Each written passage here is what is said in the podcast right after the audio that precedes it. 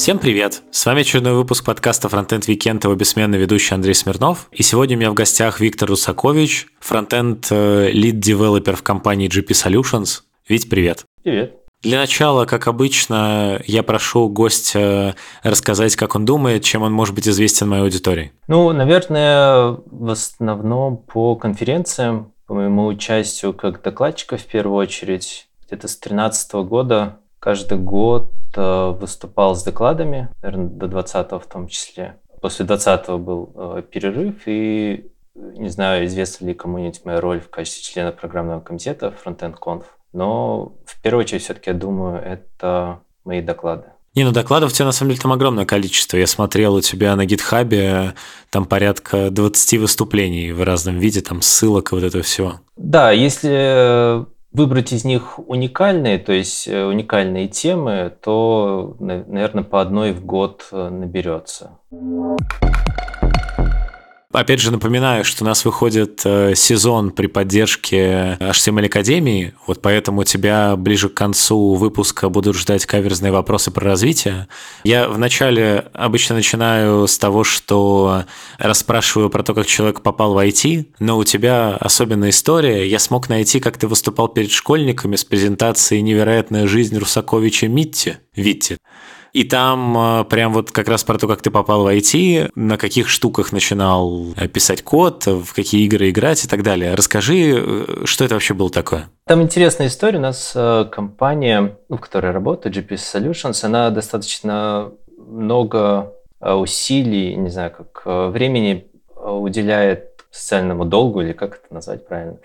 Вот. Периодически к нам в компанию приглашались или школьники совсем там ранних там, начальной школы, средней школы, старшей школы, или выпускники попадают к нам на работу. Вот, ну, то есть э, компания занимается таким образованием, ну, не то что процессом образования, да, но знакомит э, подростков с IT. Э, вот, я не знаю, как в школе иногда там вводят детей в какие-нибудь производства, да, ну, вот мы звали к себе на производство продукта, да, софтвера. Одно из таких ответвлений было конкретно там. Это школьники из, если не ошибаюсь, каких-то социально неблагополучных семей или интернатов, что-то в таком духе. А, и так как я в компании занимался всякими докладами, ну и в принципе докладами вне компании, то есть наши HR знали, что я занимаюсь такой деятельностью, меня попросили рассказать перед э, школьниками вот об IT э, как профессии. Я выбрал для этого такой интересный, ну, как мне показалось, метафору в виде фильма «Жизнь Уолтера Митти». Интересный фильм про то, как э, человек ищет себя э, и там находит в конце концов. Вот. Ну, у меня, конечно, метафора не такая уж глубокая, и я думаю, кто был на том докладе, вряд ли смотрели этот фильм и поняли это, но вот мне показалось это забавно. Хотя там была э, вместе с ребятами их учительница, и это, мне кажется, она смотрела этот фильм. Собственно, это была такая моя история, конкретно моя, о том, как э, я оказался перед ними. То есть в качестве, ну тогда тоже я уже был тимлидом фактически. Ну такой краткий экскурс. Э, наверное, это больше было, наверное, в какой-то степени даже интересно для меня собрать все э, эти этапы, как если вот сейчас вот смотреть назад, что повлияло, э, что было какими-то такими важными моментами. Вот, поэтому сделал такой доклад и назвал его вот так, как назвал. Окей, okay. ну и, собственно, расскажи, как ты в итоге попал в разработку?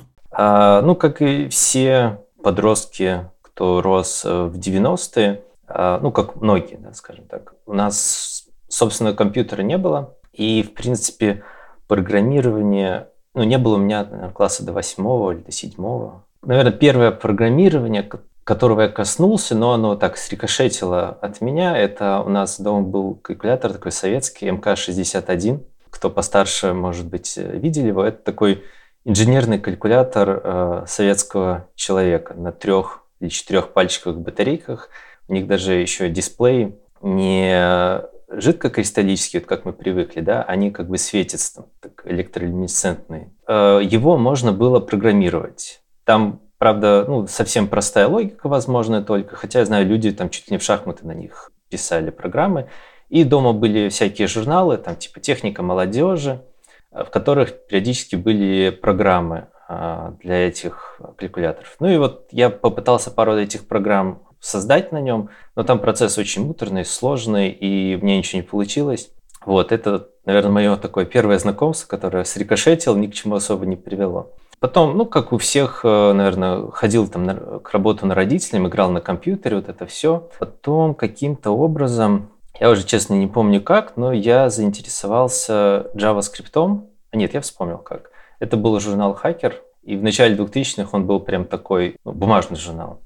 Он был прям таким уникальным. И я помню, там была программа, код, как сделать э, такую JavaScript-бомбу. То есть ты открываешь страницу, и у тебя в бесконечном цикле открываются попапы. Тогда это было сделать просто. Лет через 20 браузеры научились э, спрашивать у пользователя, хотите ли вы еще 20 окон открыть и заблокировать. А тогда это могло убить просто систему, потому что ну, тогда Internet Explorer это все, и он как бы вешал все на себя. И вот я написал эту программку, она очень, благо JavaScript э, тогда э, был очень прост в плане, что написал в блокнотике файлик, который прям листинг написан в журнале сохранил, открыл и перезагружаешь компьютер.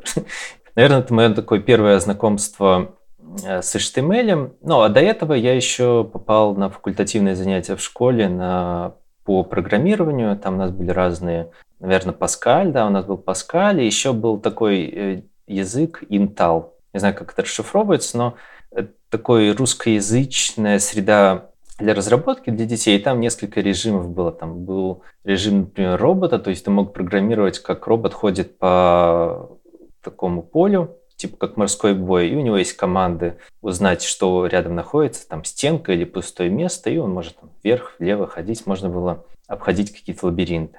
Еще там был режим рисования, то есть можно было рисовать какие-то картинки э, в виде ком- командами э, там, опустить перо, прям так называлось, там, поднять перо, заменить цвет и так далее.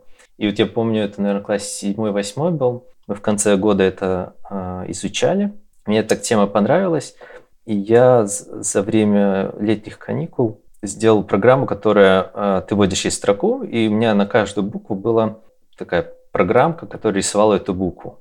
И ты пишешь ей строку, и она тебе рисует потом это слово. Вот было интересно, но я помню, что меня хватило, наверное, только до двух третей алфавита, а потом уже пошли и буквы эти сложные, всякие «э» какие-то там, мягкие знаки, не знаю, твердые знаки. Мне лень было разбираться с этими, с шириной букв каких-то моментов, поэтому такая, она могла ограниченный набор символов делать. Вот, но было прикольно, то есть, по сути, сам придумал какую-то программу, сам ее сделал в каком-то виде, ну и, конечно, как любая программа, она была не закончена. Э, это все, что было перед. Потом вот как я начал использовать эти JavaScript-бомбы типа, да, когда бесконечная загрузка. А, постепенно стал обращать внимание на верстку. Ну, как очевидно, что HTML тогда это в первую очередь была верстка и JavaScript совсем немного. По-моему, в 2003 или 2002 году, наверное, в третьем, да, мы когда учились в колледже, я после 9 класса пошел а, в колледж по радиоэлектронике специальность. Но она не связана с программированием. Вот, ну и история не про это. Мы пошли в какой-то там поход, нафоткали там всяких фоток, и я сделал такую программку, которая на JavaScript тоже э, скрипт. Ты там вбиваешь, э, сколько у тебя картинок будет, переименовываешь картинки определенным образом, то есть по порядку, по сути, там от 1 до n. И э, заливаешь эти картинки на сайт, и вот у тебя такая появляется галерея просмотра картинок. То есть э, нажимаешь кнопочки, оно перебирает по, по циклу все картинки. Вот, меня это, я помню, так э, не то что вдохновило, но так удивило, что вот сделал какой-то такой продукт, у меня даже была мысль его оформить в каком-то там виде софтвера и продавать в каком-то виде. Вот, я прям настолько этим э, был горд. И как успехи? Успехи, ну ничего не произошло, как видишь. Я же не сказал, что меня знают как автора известного скрипта для галерей. Вот, но было вот интересно. А еще до этого был у меня момент, когда я, в принципе, заработал первые деньги разработкой. А, и это, я помню, как сейчас 16 лет было, и то было 30 долларов, которые я получил по WebMoney за верстку сайта женского белья. Почему-то я вот запомнил именно эту, э, эту деталь. Вот. Ну и потом как-то завертелось какие-то фриланс небольшие заказы, и так продолжалось года где-то до 11, то есть так сократить до 12 до момента, когда я ушел в компанию, где сейчас работаю, GP Solutions. По поводу GP Solutions. Я посмотрел, я правильно понимаю, что ты в GP Solutions работаешь, вот недавно 11 лет наступило? Да-да, вот у меня на том же GitHub профиле. Есть счетчик дней. Да-да, переводит в дни это, чтобы совсем страшно было, да. Как так получилось, э, что буквально в первую компанию, в которую ты пришел и где начал официально работать, э, ты работаешь там 11 лет?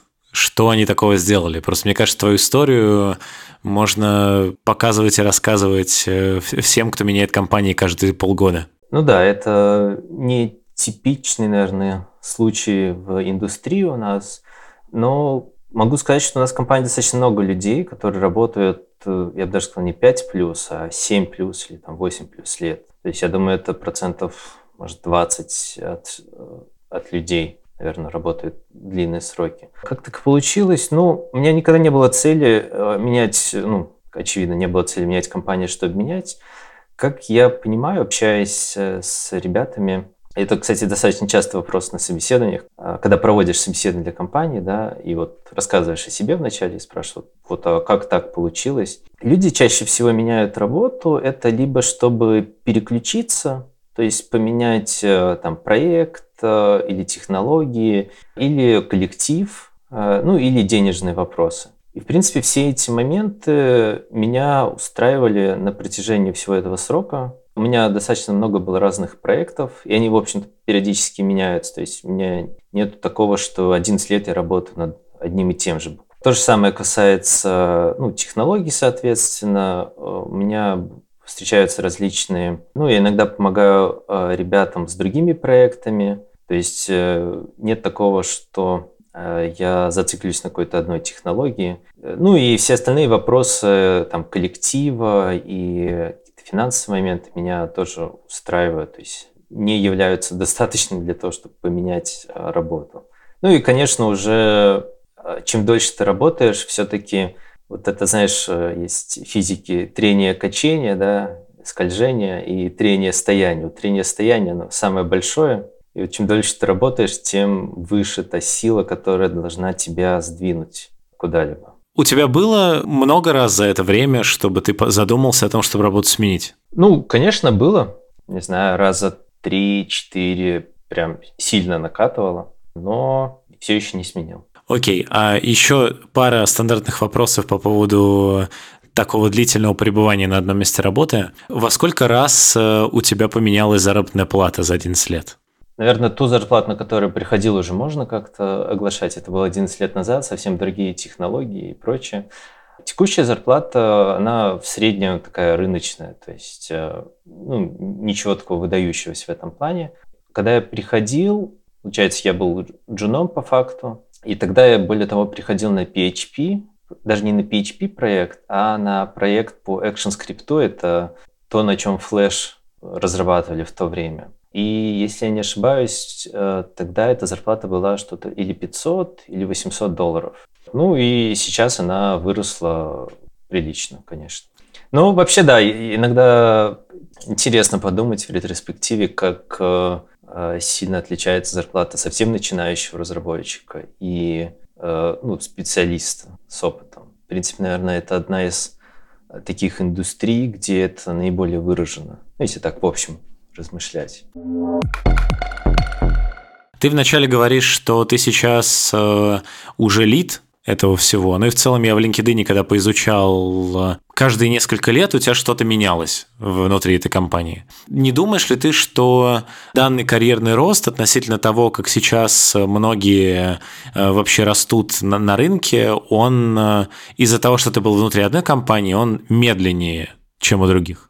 Вполне возможно. Скорее всего, если бы я менял работу чаще, там каждые три года, например, то я бы, может быть, уже разработкой вообще не занимался.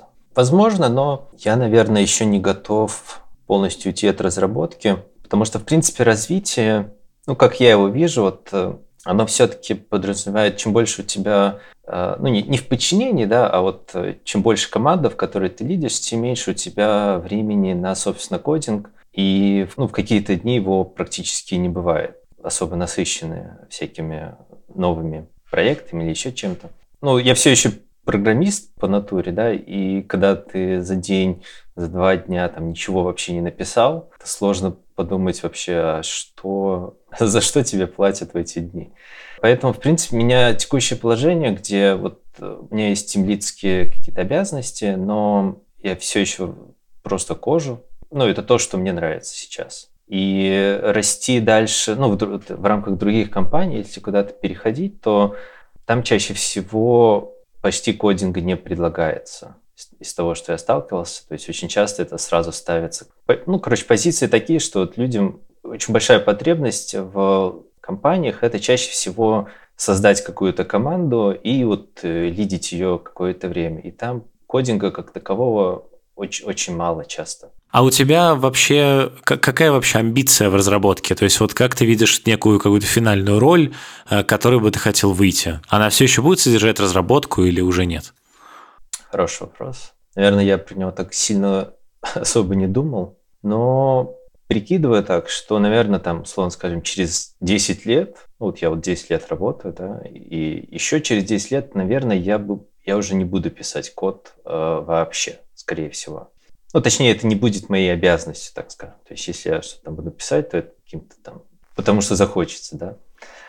Знаешь, вот есть два таких, наверное, пути раз, э, как бы углубления в специальности. Это либо ты становишься, все, ты все еще программист, то есть разработчик, э, непосредственно, который пишет код, но ты захватываешь какие-то новые технологии, новые языки, а, либо ты занимаешься построением каких-то более сложных систем и уже выходишь на уровень над кодом, то есть ты уже работаешь с кусками, которые написаны. И, наверное, я буду двигаться именно вот во втором направлении. Особенно в последние несколько лет э, таких задач становится все больше. То есть, когда уже нужно не просто создать э, какой-то проект э, или там подпроект, а нужно уже заниматься вопросами о том, что с этим кодом происходит дальше. То есть э, куда он деплоится, что с ним происходит на серверах, э, там, контроль качества, мониторинг того, что, как это все работает. То есть такие вещи, они в какие-то моменты становятся совсем рутинными и не очень интересными, но при должном уровне оптимизации и погружения в эту систему – это все, с другой стороны, работает очень удобно для разработчиков. То есть это тоже один из аспектов, который я пытаюсь э, продвигать в компании, в проектах, в которых участвую, чтобы э, разработчикам было удобно разрабатывать. Очень часто проекты, которые долгое время живут, а у нас есть проекты, которые уже 10 лет фактически, то есть мы такой легаси тащим, и чем старше проект становится, я думаю, ты сам в курсе про это, тем сложнее в нем что-то новое писать, управлять им и так далее. И я стараюсь в проектах, которые мы, если начинаем новые, чтобы все те ошибки, которые мы сделали в прошлых проектах, которые сделали их малоудобными для разработки, чтобы этих ошибок э, не повторять. Ну, самый простой пример – это в новых проектах мы уже используем всякие линтинги, прикомит-хуки, э, какие-то смоук-тесты, такие вещи. Ну и всякие вопросы с диплоем в том числе. То есть это все иногда кажется каким-то таким не особо важным, но каждый разработчик тратит, я не знаю, там два часа в неделю на исправление таких, каких таких проблем, то есть там запускает, пушит код, который ломается, это там, значит, он начинает его фиксить и так далее. Если ты исправишь это, эту проблему там за счет какого-нибудь там прикомит хука, и он будет тратить не два часа, а час, то за год это ну, приличное время не с точки зрения да, затрат э, ну, денежных, да, а вот просто для человека, для самого. Поэтому я стараюсь уделять этому определенное время в том числе. Ну да, если вернуться к вопросу о том, в какую сторону э, я хотел бы развиваться, это, наверное, вот в сторону управления, ну, не того, что писать более сложные какие-то логики, функции, да, а построение систем, которые более сложные по своим задачам, ну и лучше работают в разработке. То есть э, программистам легче работать с этим проектом. Смотри, я читал э, в LinkedIn, что ты, начиная с 2016 года, э, в компании еще делал какие-то внутренние курсы. Что это такое и зачем ты это решил делать? Ну, не то чтобы я решил вдруг этим заниматься. История такая, что разработчиков нужно где-то брать. Да? В общем-то, всегда это было более или менее сложно. Ну, хорошие специалисты, они либо уже работают, либо приняли офер уже другой компании. То есть очень сложно найти хорошего разработчика. Ну, вообще, наверное, в принципе, хорошего человека сложно найти. Мы в компании обсуждали этот э, вопрос и решили попробовать э, готовить специалистов э, внутри компании. Ну, достаточно частый случай, да, когда компания просто выращивает специалистов сама для себя. Вот. И э, решили начать делать это для фронтенда, потому что у нас в компании уже был опыт успешный э, проведения тренингов, э, курсов по XSLT. Это такая технология по обработке XML, такой XML на стероидах, можно так сказать. И она достаточно давно проходила, наверное, какие-то моменты времени половина людей в компании была после Э, этих курсов. Ну, может, не половина, но значительный процент. И когда стал вопрос с тем, что увеличивать э, количество людей, которые занимаются фронтендом, решили попробовать э, проводить эти курсы. И я делал для этих курсов программу. То есть мы набирали ребят, которые в разработке были совсем чуть-чуть, то есть практически ничего не знали. То есть это был 16 год, тогда React только-только появился, AngularJS был более известен, и мы делали курсы по AngularJS. То есть тогда были в компании открытые позиции на AngularJS проекты, и вот по нему делали курсы. И ну, была такая достаточно классическая э, система, что сколько, 20-25 человек э, пришло э, на первое занятие, но перед этим э, HR делали э, отбор будущих участников, ну и в общем заявки, наверное, несколько сотен человек отправила, потому что это была достаточно удобная вещь для совсем начинающего разработчика, который ничего фактически не знает, попасть сразу в компанию разработчика, то есть даже не на стажировку, то есть сразу на зарплату условно. Вот. И это было, как сейчас помню, 8 недель, кажется, то есть по 2-3 раза в неделю после работы где-то полтора-два часа занятия эти проходили в, у нас в компании. А, было забавно, было интересно наблюдать параллели с тем, как э, проходит э, это обучение, очень э, похожим на то, как обучение в институтах проходит. То есть на первое занятие приходит вся группа, ну и потом с каждым следующим разом количество людей все меньше и меньше, до тех пор, пока там не, не останется какой-то костяк человек 8-10, которые на все занятия ходят. Ну и в конце ребята делали просто курсовую работу, было какое-то финальное собеседование и офер самым успешным. Из интересного получилось так, что мы потом э, обсуждали ретроспективно, как проходили курсы, и пришли к такому мнению, что самые э, успешные участники их, они были видны, в общем-то, в самом начале этих курсов, то есть ну, ну, нужно понимать, да, что цель у нас была не то, чтобы... Э, ну, это были бесплатные курсы для ребят, естественно. То есть э, у нас цель была не провести курсы как таковые, да, а получить новых разработчиков, которые сильны в той технологии, которая, ну, которую мы преподавали на том уровне, который мы ожидали. И уже в самом начале, в общем-то, были видны участники, которые выделялись среди остальных своим уровнем. И, в общем-то, они же дошли до самого конца, э, ну и закончили эти курсы хорошо, и получили оферы, и работали в нашей компании.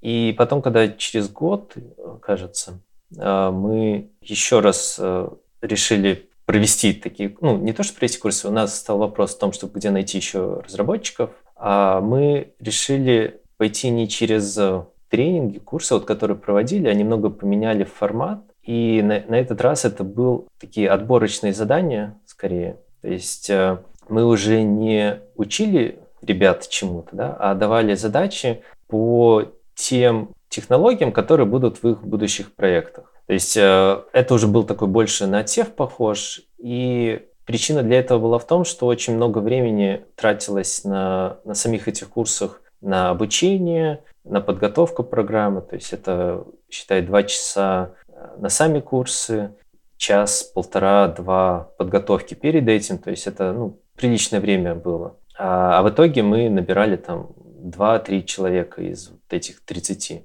И мы изменили это таким образом, что делаем просто 3-4 отборочных задания, каждое чуть сложнее следующего. Просто рассылаем его всем желающим, и следующий уровень получают те, кто прошел, ну, сделал предыдущий. И вот в процессе очень интересная воронка была, там, условно, там, несколько сотен а, получает первое задание, там, выполняет его половина, ну и почти каждый раз там в половину э, уменьшалось это количество людей, ну и в итоге оставалось там 5-10 человек, у которых мы смотрели уровень выполнения задач, приглашали на очные собеседования и ну, предлагали присоединиться компанию на стажировку. И таким образом мы очень сильно сэкономили время на э, проведение этих курсов, то есть э, в первую очередь мое, плюс HR э, отдела. Но на выходе получаем тоже большое количество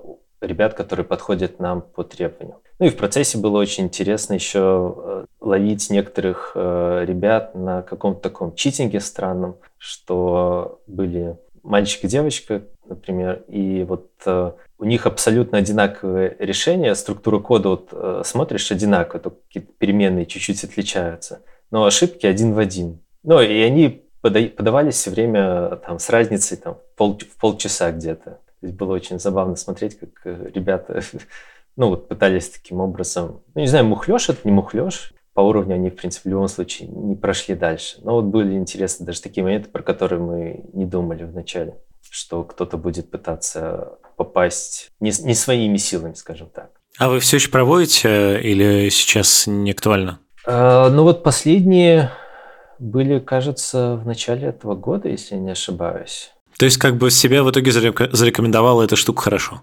Да, да, и как бы вот мы сделали один раз э, это, и потом два, наверное, или три раза повторяли ее. То есть мы брали э, задачи немного меняли, чтобы ну, исключить на всякий случай фактор, что там кто-то их передает, хотя э, ну, я сейчас не очень верю, что кто-то там не прошел в этом году, сливает эти задания куда-то. Ну, не огромная там типа EPAM компания, да, в которой там можно найти топ-10 вопросов для собеседования EPAM или что-нибудь в таком духе.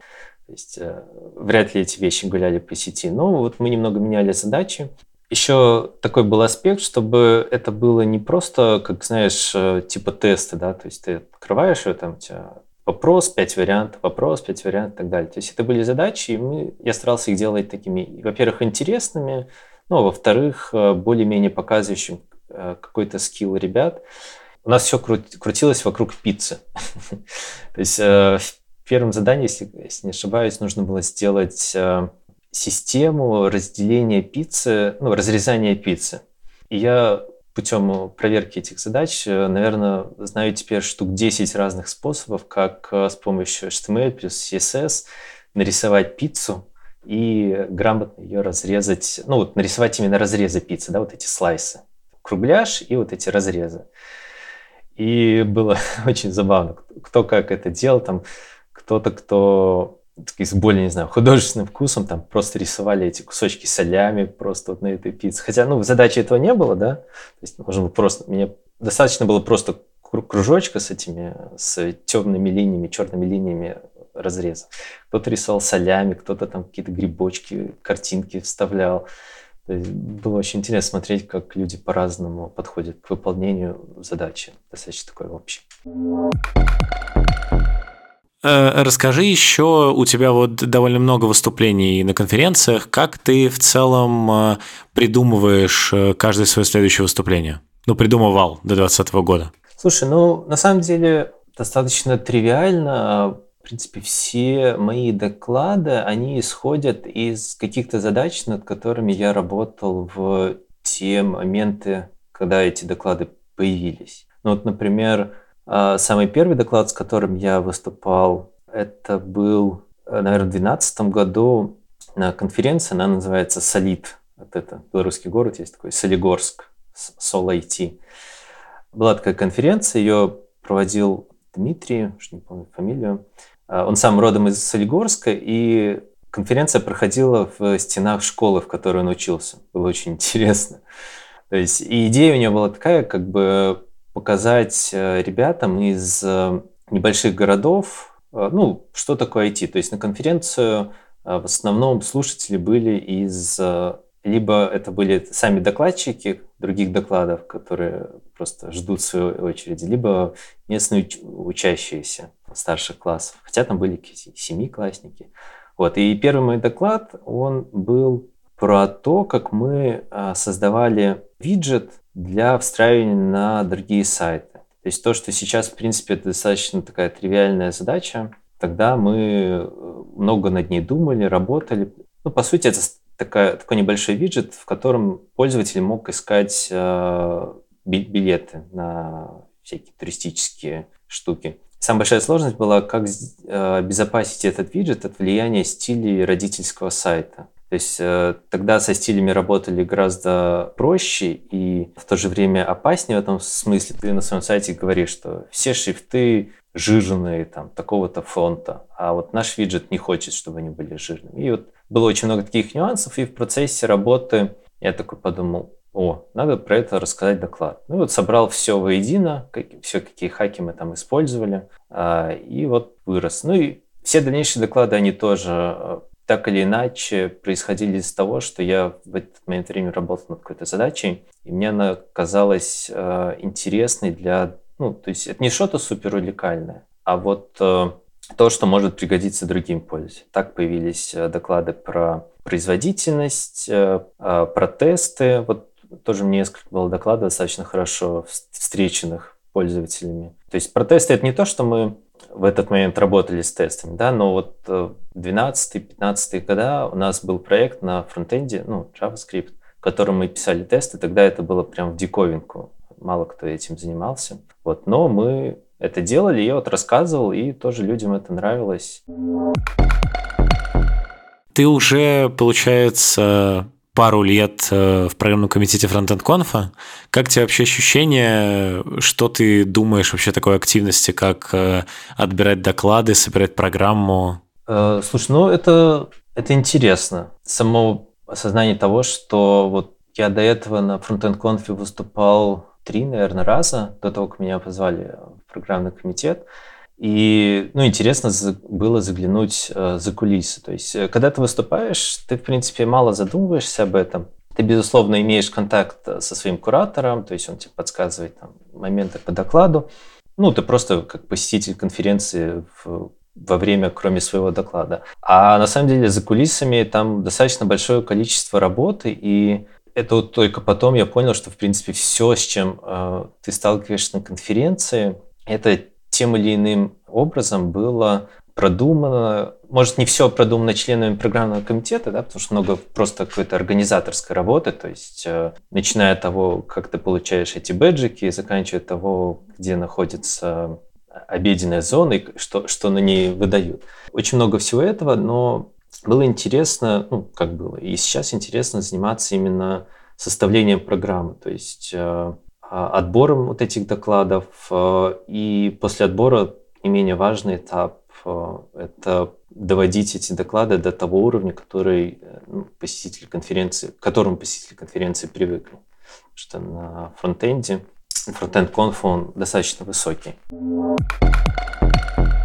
Переходя, во-первых, э, к вопросам э, про развитие HTML Академии, мне интересно, с учетом того, что ты работал 11 лет в одной компании, обычно люди, когда как раз э, переходят между компаниями, они в том числе наращивают себе какую-то экспертизу, ну, не скованную неким одним пузырем. Они как бы перемещаются между пузырями э, и обстукивают свой опыт о разные какие-то э, компании. Вот ты как человек, который, получается, понятно, с какими-то погрешностями, но находишься в одном пузыре 11 лет, как ты выбираешь, что тебе нужно развивать и в чем ты проседаешь? Ну, тут можно несколько аспектов э, выделить, да, то есть это может быть как, например, хочется там кому-то сменить язык, да, то есть у меня конкретно этого вопроса никогда не стояло, то есть э, я просто органически э, перешел с PHP на JS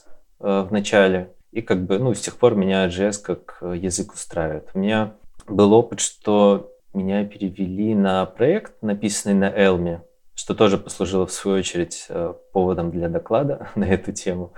Э, то есть тоже, можно сказать, так, это в другой пузырь немного переместился. А другой аспект э, – это, может быть, другие технологии. То есть, ну, в JS это фреймворки чаще всего подразумевает. То есть мы новые проекты, ну, берем, для новых проектов берем какие-то новые э, фреймворки, если они лучше, чем то, что у нас на текущий момент. То есть до React в 2015 году у нас был и AngularJS, и без фреймворков, и Backbone. То есть каждый раз, когда какой-то новый проект стартовал, мы смотрели, что есть. Вот в 2015 году, выбрав React для одного из проектов, и когда стали появляться новые, то мы, в общем-то, возвращались к нему, э, немного меняя просто само построение приложений. То есть мы все еще остаемся на реакте в большинстве своем. Ну, проекты, в которых я участвую, скажем так. То есть мы пишем все время на реакте сейчас, и вот я понимаю в какой-то момент, что мне он надоел условно, да? Как с этим быть? Мы если берем какой-то следующий проект, если позволяют обстоятельства в виде того, что, ну, другие разработчики тоже на это пойдут, то мы можем взять какой-нибудь другой фреймворк, например, для этого проекта и как бы познакомиться с чем-то иным. А, мы долгое время писали на редаксе, потом а, вышел Redux Toolkit, я посмотрел, он был очень интересен мне, а, он решал проблему, то есть это не просто, знаешь, интересно мне и все тут. Он решал проблему, с ним код писать легче, мы его взяли в проект. Вот такой небольшой пример, как мой интерес за рамками того, с чем мы работаем постоянно, он, мы стали пользоваться этим, ну и я в том числе. А ты знал, как пользоваться этим до того, как ты принес проект? Ну, нет, конечно. То есть, правильно я понимаю, что в целом у тебя подход такой, что ты сначала находишь что-то интересное, это приносишь, а потом уже в ходе работы ты это изучаешь? Ну, да, да, так и происходит. То есть, э, можно это сказать, обучение во время работы. Э, я на самом деле не очень верю в подход, что можно стать специалистом э, в чем в чем-либо вообще, в принципе, не пользуясь этим коммерчески ну, то есть э, в каких-то проектах. То есть э, даже когда вот мы проводим собеседование или, в принципе, HR собирают э, резюме соискателей, то есть такое понятие, как коммерческий опыт разработки. Вот бывают ребята, у которых там, я программирую там с 15 лет, да, а коммерческий опыт разработки там год. То есть он до этого работал кем-то вообще не в этой сфере, ну и вот только как год он э, занимается разработкой, как занимается. И у таких людей, а, как показывает мой опыт, у них, в общем-то, они отвечают на, на год опыта. То есть все, что происходило до этого, оно как-то ну, не имело такой ценности для работодателя, так скажем. Как успевать за летящим э, поездом хайпа фронтенда и можно ли вообще за ним успеть? Хороший вопрос. Может, помнишь, наверное, как можно сказать, такой показатель небольшой э, того, что все это немного замедлилось. Вот э, лет пять назад был популярен мем, что типа на дверью пишут новый фреймворк мы не используем, да, или там новый фреймворк не выходил там один день, два дня, да, там каждый день добавляешь единичку на этой меловой доске, и там больше пяти не бывает. То есть каждые пять дней, вот лет пять-семь назад выходил какой-то новый фреймворк, который был там, убийцей предыдущих всех. Но вот как мне кажется, и вот, в принципе, я вот помню фронтенд 12-15 э, годов, ну и до того, то есть 12-15 это в рамках GP, и до того, он там был просто зоопарк. То есть все на всем писали, в основном везде используется jQuery, но он использовался просто вообще в таких разных э, формах, что сложно было переносить опыт с одного проекта на другой. То есть, по сути, это был просто JS, да еще с огромным зоопарком э, браузеров, э, в том плане, что они прям совсем по-разному работали. То есть гораздо больше проблем было раньше с этим. Потом, как вот появились э, большие э, фреймворки, Angular, React, чуть позже Vue подъехали, уже телодвижений э, по этому поводу стало гораздо меньше, как мне кажется. И, в принципе, сейчас, ну, я, наверное, все-таки еще в таком небольшом React-пузыре, да, то есть, мне кажется, вот как это в React. Тут все более-менее стабильно. Может быть, последние года три, наверное, четыре все успокоились с фреймворком, такие, окей, все, пускай это будет там Angular или React или Vue, все стали думать о том, как э, общаться с бэкэндом, так скажем, то есть стали появляться всякие реселекты, GraphQL, какие-то, в общем, слои для общения с сервером. По-разному они все это представляют. И вот теперь все думают, там, что мне брать для проекта. Там, будет это Redux или будет это GraphQL. Как за этим бежать? Сложный вопрос, потому что я на него ответ не знаю. Для, для себя я просто взял такую, как сказать, модель, что появляется периодически что-нибудь интересное. Ну, вот, например, вот, э, из последнего это вот на глаза попался а, Solid.js, это вот новый, новый фреймворк, да, то есть мы уже циферку эту поменяли. Полторы тысячи дней не было новых фреймворков, да, после React.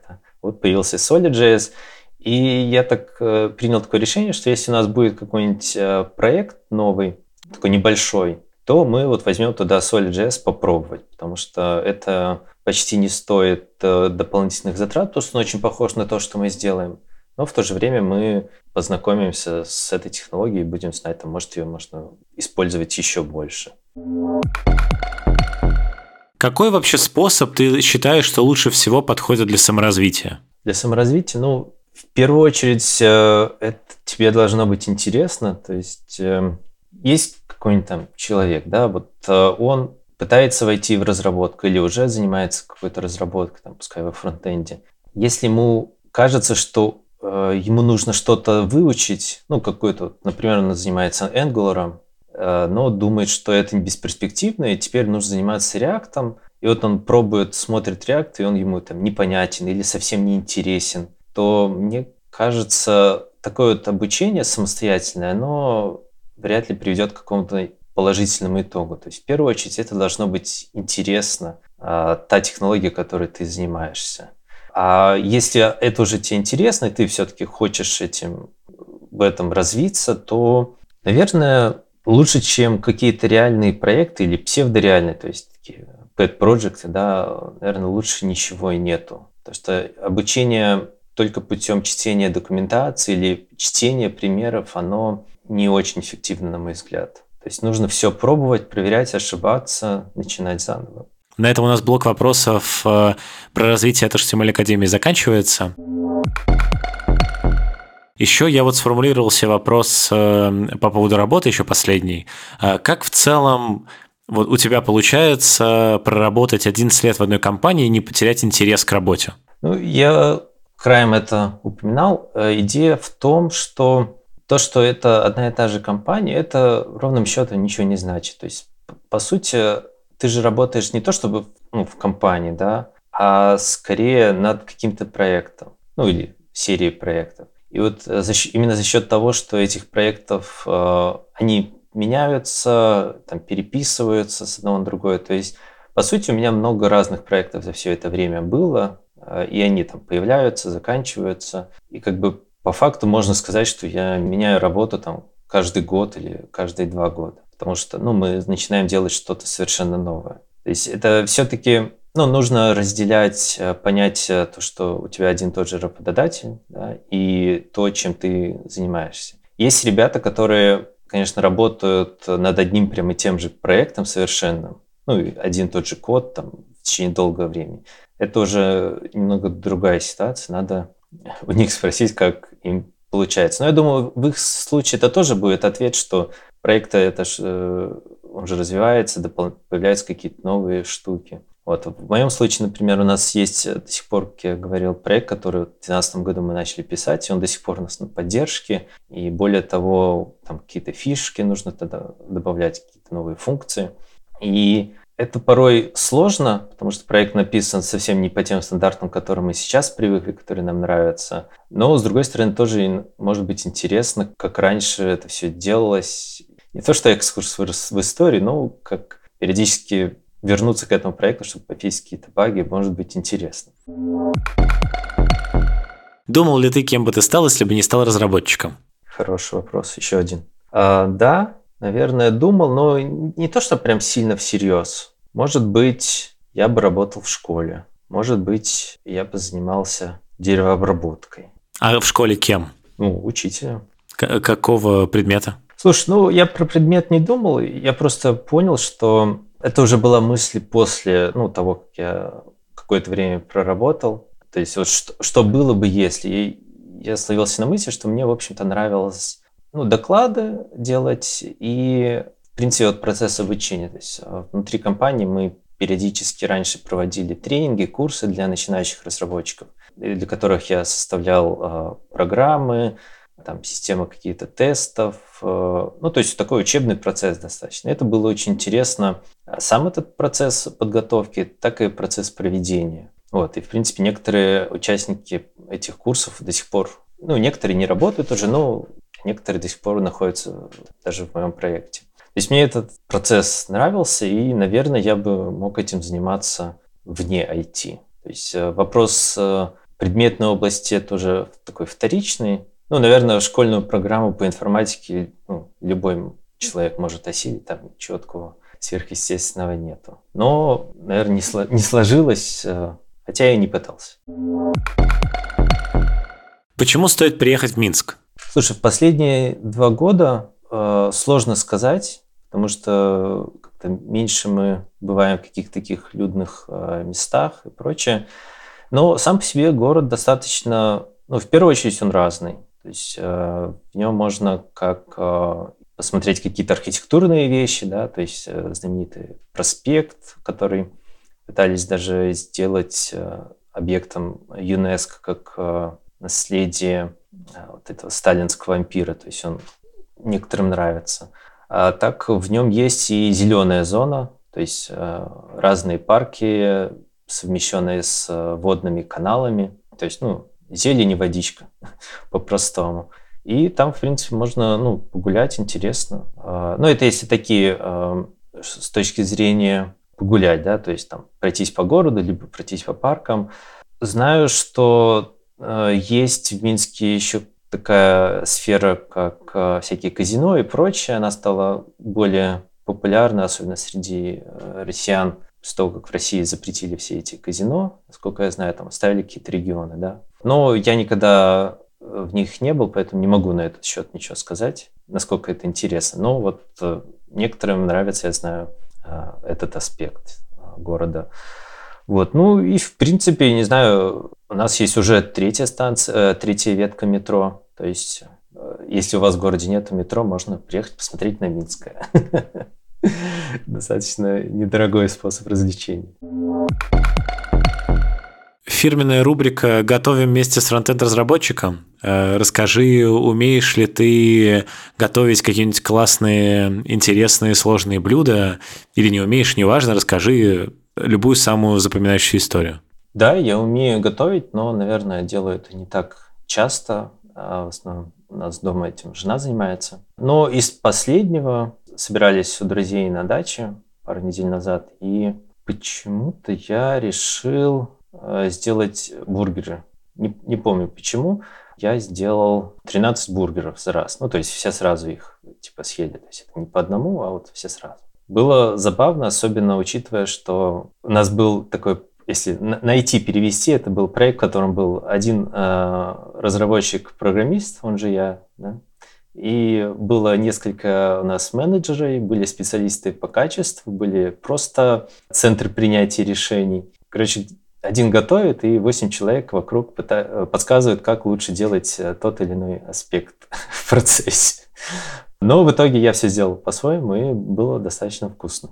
А, булочки мы купили, хотя до этого я даже сам, в принципе, это, замешивал это тесто и делал их. Но тут, э, наверное, не каждый готов с этим возиться, поэтому рецепт бургеров простой. Нужно взять э, хороший говяжий фарш, именно говяжий, потому что классический именно на нем, свиной не пойдет. К нему, если это чисто говяжий фарш, добавить 20% э, какого-нибудь жирного фарша, подойдет какой-нибудь свиной или вообще, если есть рядом шпик, да, просто жир, идеально добавить туда. Перемешиваешь, добавляешь, если хочешь, лук, э, обязательно посолить, потому что мы забыли посолить, делали это после. Выкладываешь это все кружочками, жаришь и складываешь э, в булки так, как ты хочешь. Главное вниз положить лист салата и вверх лист салата. А между ними все, что есть в доме. Вот и все. А напоследок мой гость дает какой-нибудь совет моей аудитории. Это может быть что-то более техническое или что-то более абстрактное. Что ты можешь посоветовать? Если ездите на машине, не нарушайте скоростной режим. Если переходите дорогу как велосипедист, спешивайтесь или хотя бы не ехайте очень быстро через пешеходный переход. Ну, наверное, хватит. Самое важное – это у нас безопасность. Хорошо. Спасибо большое, Вить, э, что уделил время. Да, э, как обычно в конце выпуска, спасибо всем, кто до этого момента дослушал. Лучшей благодарностью от вас будет, э, если вы подпишетесь на подкаст в том стриминге, где вы его прослушали, или на Ютубе, и во всех социальных сетях. Мы продолжаем показывать человеческую сторону далеко не только фронтенда. Услышимся через пару недель. Пока-пока. Пока. -пока. Пока.